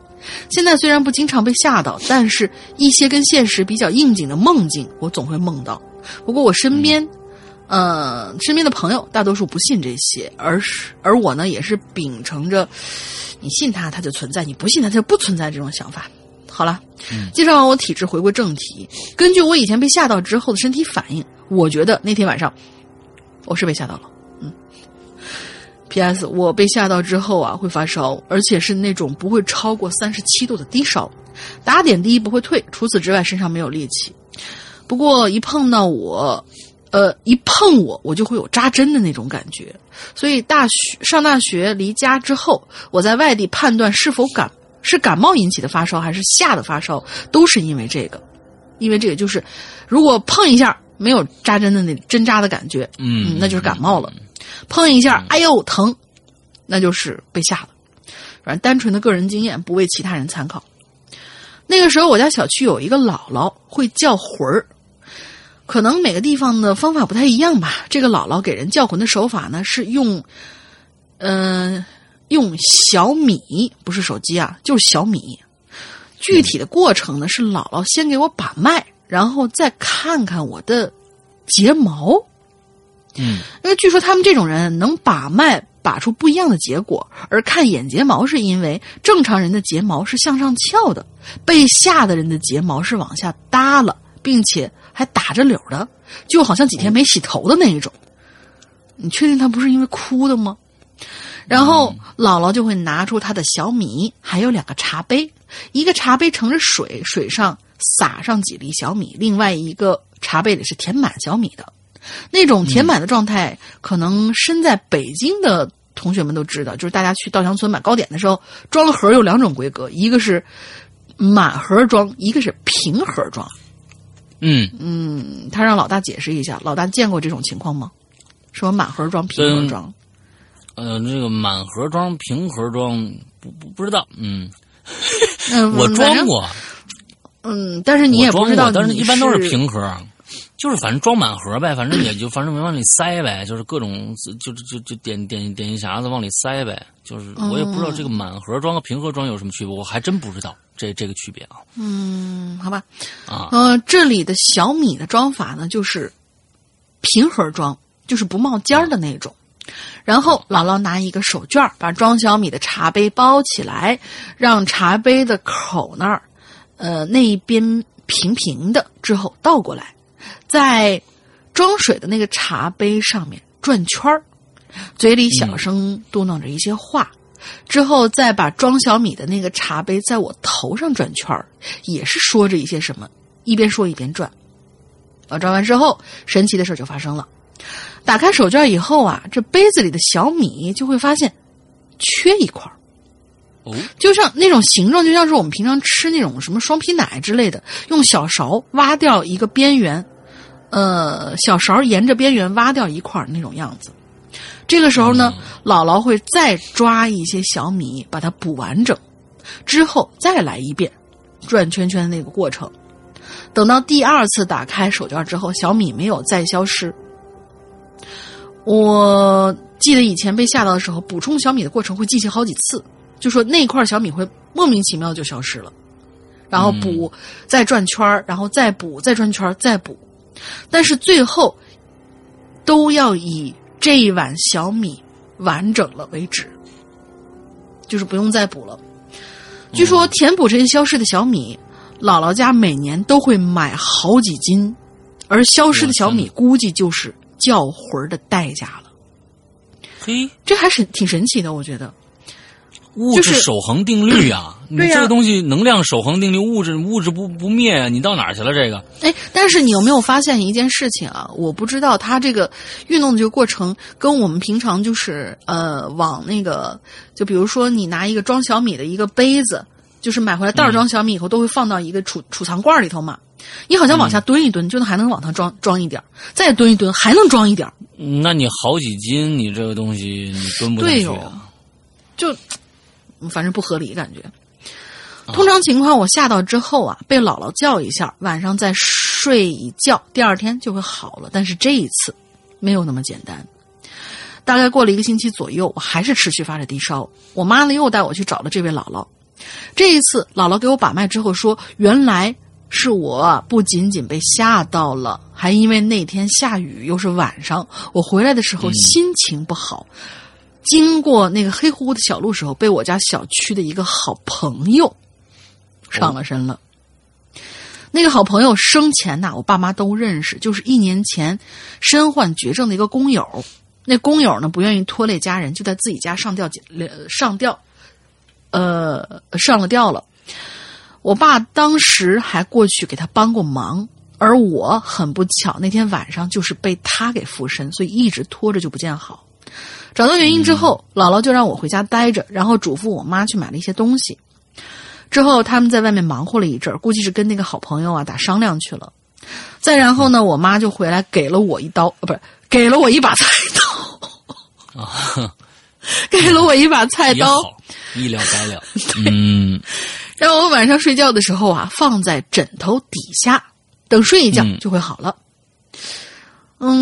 第二天我就是我们我就这么睡了一觉吧，之后也确实嗯就好转了。但是这个事儿吧，给我留下了特别深刻的印象。时至今日，那两个亮点儿当时那种场景啊，我还是清晰能够回忆起来，就是在、是吧黑夜之中一上一下的蠕动。嗯嗯，虽然我不是灵异体质，也不是什么阴阳眼，但是我还是会相信，呃，相信。往去的那些好朋友依旧存在，因为从大学二年级开始，我的有些个梦啊，总会带着预兆性质，或者跟现实中生活中的事情所相呼应。所以以后如果商大大和龙鳞小姐姐留有关于梦的话题的时候，我肯定会再来冒泡的。最后，祝商大大和龙鳞小姐姐猪年诸事顺利，鬼影人间越办越火。P.S. 好想下一次骑车的时候能听到你们让我耳朵怀孕的声音，读到我的留言呢，一定一定哟。就这这这这事儿，我告诉你啊，怀孕不负责啊。嗯啊，对对对，不是真真要是还是得负责的啊，嗯，现在还有不负责的事儿。嗯，这个对啊，OK，我们今天所有的，哎，还有一个故事是吧？还有仨呢，还有最后一个，哎，还有仨呢，还有最后一个了，仨还是最后一个？哎，哦，等一下，哦，你那个两个两个两个，哦，我的那个文文档对，就隔了隔了一页，我以为没有了呢。对，嗯，OK，还有两个啊。还有明轩啊，明轩，山羊哥，这个林龙玲姐好，看到这个话题，我想起了小学小学时候的一些事儿。记得那个时候读小学和爷爷住在我们当地的政府大楼，那是一栋老式的楼房，一共三层，整栋楼住户并不多。当时我住在三楼，楼顶呢是一片很空阔的平台，一边在上面，呃，一般呢在上面晒一些东西什么的，但是。就这楼顶每天晚上都会发出声响，每天晚上睡觉呢，总能听到楼顶平台上总像有人在搬着石头往地上砸，或者是拖着石头走路的声音。有时候虽然呢还能听到，呃呃呃，有有时既应该是居然，有时候居然还能听到有人在上面走路。于是我就跟我爷爷说，可是奇怪的是，我爷爷说没听到。这么大声音，怎么可能没听到呢？当时我就觉得很奇怪，不过也没多想，觉得这栋楼哪户人家在上面做什么呢？但是每天晚上都有响声啊，我就拉着我爷爷说上去看看，因为我一个人不敢上去。结果我们俩人呢就上去了，发现楼顶啊一个人都没有，安静的出奇。我爷就说：“你看吧，什么都没有吧。”于是呢，我们就下去睡觉了。但是到了半夜，那声音又出现了，还是那种石头砸在地上或者拖动石头的声音，总感觉上面有个人。每次听到这个声音，心里就砰砰跳，每次都会这样。后来也就习惯了。最后小学毕业，我们搬到了城里，再也没回到那里住。我不知道每天晚上的声音是否还在，直到现在我还想弄清楚这声音到底是怎么回事。那你去呀。对不对？你赶紧去弄明白啊！是不是当时就应该弄明白，对吧？嗯，这个这个事情，你看看啊，故事讲完了，嗯，希望能被读到。谢谢两位主播，也希望鬼影能在新的一年里越办越好。OK，好短的一个故事啊，今天最袖珍的一个故事啊。嗯，好吧。接下来这个这这个现象啊，跟我们以前所听到那种，就是在旧楼里边，比如说能听到什么，呃，就是地板热胀冷缩的那种声音。或者说是上面有人扔那个就是弹球的那种声音还不太一样。嗯嗯，他这个声音有点太大了。对，那声音也太大了，对吧？那这是太大了。嗯，好吧。来，接下来最后一个 Off Given 一六零零，我为什么给自己找了个这么长的稿子？嗯，哎，好，太好了。你就这个行距很很很长，很很没多长。嗯，对，很宽。对，嗯。提到漆黑的楼道，你会想到神马？鬼，还是惨案？哼，反正我脑子里蹦出的字眼是逃，逃跑的逃。嗯，你说那再正常不过，而我呢却不以为然。我说的这件事啊，已经过去快要一年了，于我而言就像是昨天发生的一样，真实的让人说不出话来。这篇稿子我写了三遍，删了三遍，现在是第四遍。哇！过于生活化的惊吓，不管怎么叙述，在别人看来都是苍白而矫情的。但作为当事人，我也只能一笑了之。这是一个发生在漆黑楼道里的关于追逐和逃跑的事儿。某个星期四的傍晚，我伏案做着手头上的报告，察觉到工作室的人都走的差不多了，我就默默收拾好东西，蹑手蹑脚的推开了门。你为什么要蹑手蹑脚呢？嗯，这个时候，身后就突然传来了急促的脚步声，我知道一定是他追上来了。嗯眼前的电梯有四部，两部停在地下室，两部停在最顶楼，而我在十四楼，是中间的层数。看来这座大楼里的人真多呀！我顾不上冷笑和抱怨，一股脑选择了楼梯。我是一个很怕黑的人，可是今天的我大胆很多。人类比起任何方式，呃，人类比起任何东西，杀伤力都是顶尖儿的。就是人类的杀伤力是顶尖儿的。直觉告诉我，千万不要被那个家伙逮到。现代社会科技发达了，楼也很高，人类往往选择气派高效，呃，气派高效率的电梯，遗忘了象征象征着落后的楼梯，嫌弃它，冷落它，除非逃生，迫不得已才会使用它。嗯，楼道的声控灯是坏的，微弱的光源来自别处的施舍，空气中弥漫着烟味儿，还有阵阵的酸腐，真是冷清的可怜。我加快向下冲，身后噼里啪啦的脚步声，让我恨不得摔一跤，然后滚下去。此刻，我竟然有一种怎么也走不到尽头的感觉，这楼梯就好像受了诅咒一般。你别跑，我要跟着你一直走。呃，我要跟你一起走。今天你必须把话给我说清楚了。那个人是一是女女女朋友吗？还是还是刚才说是不是就就就是怀孕了那事儿你不负责？这刚刚反正那个人一直追着我，一直呼喊着，试图让我把、呃放慢步子。我失了智的狂叫：“我你不要跟上来，我求求你了！”嗯我的泪水挥洒在黑呃在黑暗中肆意挥洒着，可是对方听不见呐。他继续追，那双哎冰凉而有力的手愈发踢进我的后背。前方有白色的亮光，有几撮影子在来回晃动。我发现有人，先躲一躲为妙吧。在十楼的楼梯口，我刹了车，上气不接下气，心脏就要爆裂。一个路过的女子是我的救命稻草，我像刚出笼的困兽一样，癫狂的扑到他身上。不是你不能这么做，天哪！我语无伦次的在喊：“求求求你了，小姐小姐姐，你救救救救救我！”我我就像，呃，我语无伦次的，就像是在出演一名逊色的炮灰。那女子惊慌失措的推开我：“你干什么？我又不认识你！”她随即跑进另外一间办公室，扣上了玻璃门。哎我说我在被人你啊啊，我就觉得这这这故事啊，你要往后来你给我告诉我，那后面是个是一个非常搞笑的一个，我弄死你啊！你这个引起我前、嗯强烈的这个这个好奇心，你后面追你的人是谁啊？来来来来来来来，我颤抖着声音，两颊都已经发麻了。我说我在被人追，我很害怕，你可以让我进去吗？我时不时的往楼梯口瞟一下，只见那个人还在，隔着厚厚的玻璃墙伸出半拉脑袋，空洞无神的大眼睛死死的盯着我。但那女子并没有为我开门，而是转身用手机拨打着电话，然后又转向我，通过门缝告诉我她会帮我报警，让我稍微冷静一点。就在这个时候，离我最近的电梯门开了，我以最快的速度钻了进去，不顾人群的拥挤。啊，我得救了，可是我却，呃，可是却感知不到所谓的劫后余生。这个深夜里，我收到了来自那个人的夺命连环扣，以及一大段一大段的短信。最终，我只好把他拉黑处理。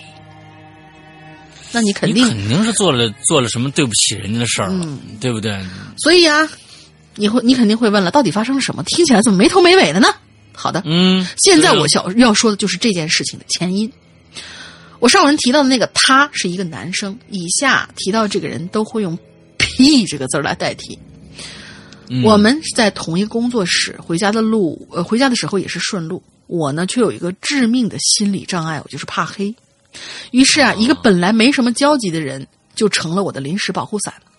这小 P 呢，经常就问我平时喜欢做什么呀？他很好奇我的爱好，我的想法，但是跟他说了，他又表示不能理解，随即就说：“哎，你很特别呀、之类的这样的说辞，让我感觉特别没劲。我们两个基本上没有什么共同语言，我跟他无话可讲。于是渐渐的，我就不想跟他一块儿走了，选择坐公交车。但是这个人却不这么想，他开始刻意的靠近我，每天给我发很多信息，跟我呃跟我相关的事情也积极参与。他看我的眼神也是空洞而茫然的，这些迹象都让我感觉到非常不安。我尚且记得他给我发的信息那一句：“你让我怎么也忘不掉，究竟是怎么回事？你总是在回避我，这让我好煎熬呀。”还有那一句：“我真想看看你的小脑袋里到底装着什么东西，让我简直是胃液翻腾。”因为是不喜欢的人，所以我会选择逃避；因为是不喜欢的人，所以我会我逃避的真是发自真心。我的真心源于恐惧，原本还能是点头之交，而他的行为让这一丁点可能性都破灭了。这个人变成了我最害怕的人，我尽量避免不愉快的事情发生，可还是事与愿违。于是就有了上文提到的这件事儿。故事讲到这儿差不多了，祝福主播们身体健康。所以他应该是被一个人给骚扰了，我骚扰了。对，Unforgiving 是一个是一个女孩男孩啊。嗯，没没印象，他有提到过自己是男孩还是女孩，但是提听到就是这样的一个描述的话，很容易让人想象，就是办公室被骚扰就是那种同事啊什么之类的。就本来咱们只是一起顺路上是就是上下班，但是那个人却呃呃有一些什么别的想法，嗯嗯。我觉得男男女的倒还好说，你直接就就办告他骚扰就完了。男的，我觉得这事儿就 可能稍显复杂一点啊。嗯啊，对啊，是啊，所以这这个对他我，但是我也觉得不至于，就是就是你害怕的啊，就是就是连。那要是这样子的话，就是你们俩这个关系，其实我觉得谁都知道了。你这好家伙，这这个这闹得挺大的呀！这感觉是我感觉好像只有你看看这个故事，好好像是后面是一个别人看不见的人在追你，只有你能看得到他，别人看不到，他看不到，别人看不到他一样的这个状态。但是现在感觉你们已经闹得这么热闹了，那这还能继续工作生活下去吗？是吧？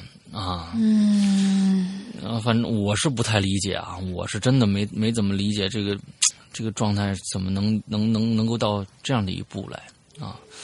对，可能也需要一些自己检讨一下吧啊！我觉得自己不不要把所有的事儿都怪到别人身上，完之后你该怎么做？嗯，怕不光是说是对这个人，我是否要继续这么逃？那你怎么着也得想个一个解决方式啊？嗯，你不能就。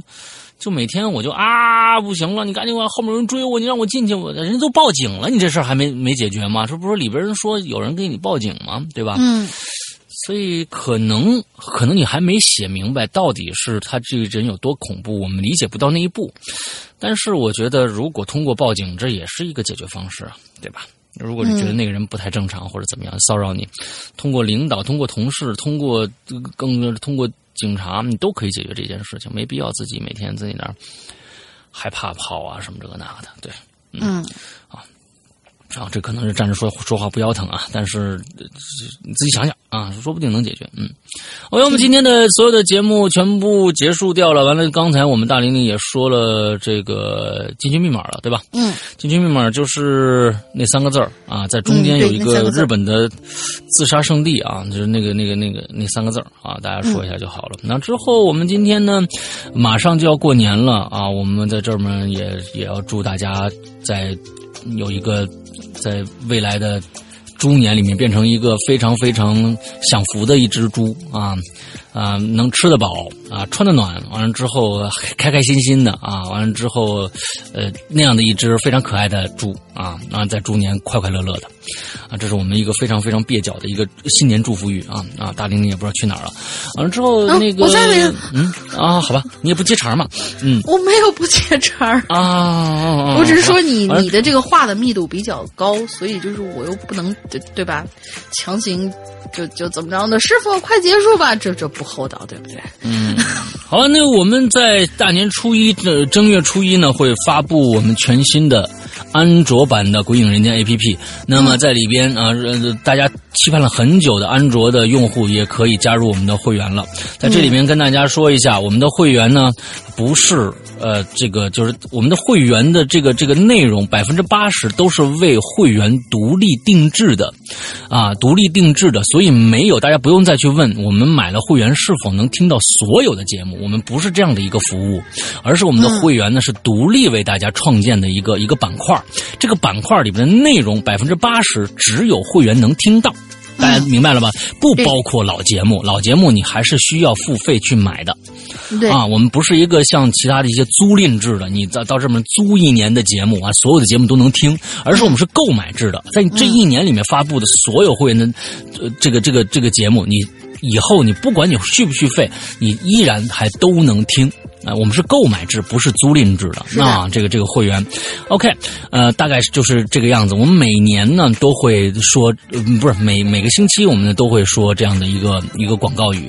那么在这个呃大年初一，安卓用户就要迎来全新的了。啊，之后呢，请大家安卓这些老用户可能都听得耳朵都磨破了，都加不上。那么，请大家所有的安卓用户尽量的多去购买我们的啊这个我们的会员服务。在里面你进去以后，就有估计你这一一个过年期间，你可能能能听完三分之一就不错的节目啊。完之后你每天都，完之后 狂听，也不是说谁过年期间的什么年都不过了，扒那就听节目。哎，真有些人，真真有有吗真有人在家自己在家就哎，我想听听东西啊。就是说，你就算你连着听，我估计你听完三分之一都不错了，连着听。在会员内容，你想想，我们的那个就《屌丝道士》吧，一共五部了，出了一集，一集一个小时，每集差不多十十五集、十二集。你想想，这一个你听《屌丝道士》这一个故事五五部，你差不多就能听个一天、两天、三天的，嗯，对吧？啊，那嗯还是还有还有高智商犯罪呢，三四部，对吧？完了还有这个什么，这全部都是会员独享的内容，更别说我们我和这个。龙陵的一些专区啊，我的失踪和这个龙陵的玲珑，完了还有怪藏，我们鬼影人间在人不是这个呃影留言的一些鬼友的一些非常好的稿子的一些遗珠，我们拿到怪藏里面去做，这些东西都是特别特别多，能让大家感受到哎 这个节目有趣的一个部分了啊。所以其实就是说，希望大家啊。呃，安卓用户希望你们大量的去加我们的会员，因为你们的会员有你们的会员加入，我们的节目才能越办越好。那那毕竟是钱的事儿嘛，我们靠这个活着的啊。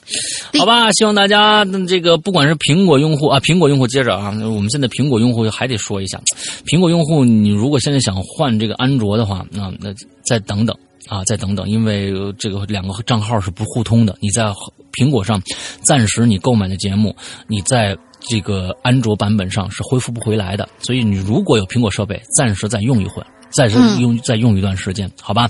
嗯我们争取能在三月中的时候把所有的东西全部理顺，让两个版本互通。完之后还有什么事儿呢？嗯，我想想，对。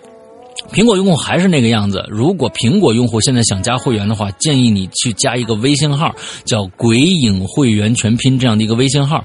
呃，上面有我们的工作人员会给你手动加添加会员，因为毕竟苹果的这个在里面会拿走百分之三十的一个服务费。那我们通过微信的话，可以拿到全款。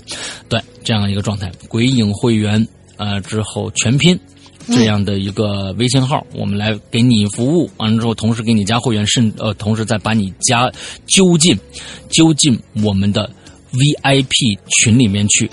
完了之后，那个安卓用户，安卓用户请记住，你如果想进我们的 VIP 群，微微信的 VIP 群也是可以的，也加这个号“鬼影会员全拼”的这个号，在里边一定注明，你加会员的申请里面一定注明我我是安卓会员，一定注明这个，我们去给你加。好吧，完了，要不然普通的用户，你我我们我们就可能就不添加了啊，我们就不添加了。就是大家加的时候一一定定要就是告诉大家，首先我要买会员，其次你最好写一下你的设备是什么，比如说我是安卓，对对对对安卓会员还是我是苹果会员，对我是苹果用户，我是安卓用户，这样对对对对对，当然当然，安卓用户现在是呃呃唯一的付款方式只有一个，只有支付宝支付。微信现在暂暂不支持，我们以后还会添加。但是，所以说你如果是安卓，你只能微信支付的话，当然也可以添加上面这个微信号“鬼影人间”呃“鬼影会员全拼”的这个微信号。我我们我们后台人员也可以通过后台给你添加一样的。啊，只要是添加会员，我们都可以就就提供这样这样的一个服务，好吧？嗯我们又把这个事情说的非常的复杂。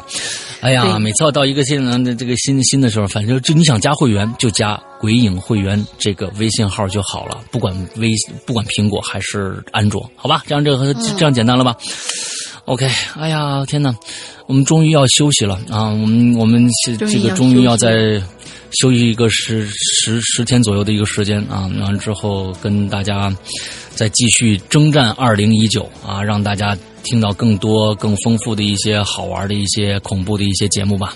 对，我们的二零一九是星辰大海，嗯，对啊，OK，那那我们我们你看我们俩现在已经非常非常没有精神了，这这这大林你快睡着了，没有没有没有没有没有没有没有，啊，并不是没有精嗯神，是脑袋有点空，就不知道放了假以后该干嘛了。嗯，好吧，好吧，好吧，让我们放空一下自己，大家也都放空一下自己，在春节期间，祝大家快乐开心，拜拜。拜拜。